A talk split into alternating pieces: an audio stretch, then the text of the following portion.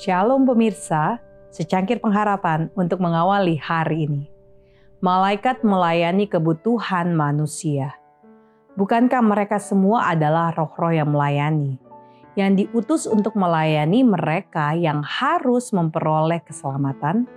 Ibrani 1 ayat 14. Pada dewasa ini sama seperti pada zaman rasul-rasul, pesuruh-pesuruh surga yang melanglang buana berusaha menghibur orang berduka, menjaga yang tidak bertobat, memenangkan hati manusia kepada Kristus. Kita tidak dapat melihat mereka secara pribadi. Meskipun demikian, mereka ada dengan kita, memimpin, menunjuk, dan menjaga.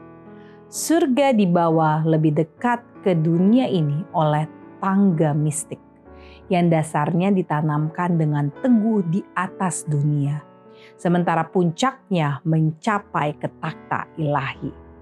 Malaikat-malaikat selalu naik dan turun tangga yang gemerlapan ini, membawa doa-doa orang yang berkekurangan dan yang susah kepada Bapa di atas dan membawa berkat serta pengharapan, keberanian dan pertolongan kepada anak-anak manusia malaikat-malaikat terang ini menciptakan suasana surga ke atas jiwa, mengangkat kita terhadap yang tidak kelihatan dan kekal.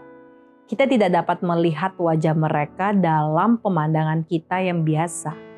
Hanya oleh hayal rohani kita dapat melihat perkara-perkara surga.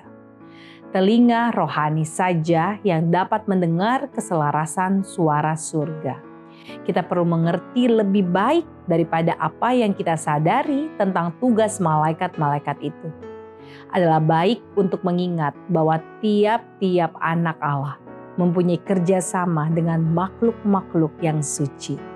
Tentara terang dan kuasa yang tidak kelihatan mengunjungi orang-orang miskin dan yang rendah yang percaya dan menuntut janji-janji Allah kerubim dan serafim, dan malaikat-malaikat yang unggul dalam kekuatan, berdiri pada tangan kanan Allah.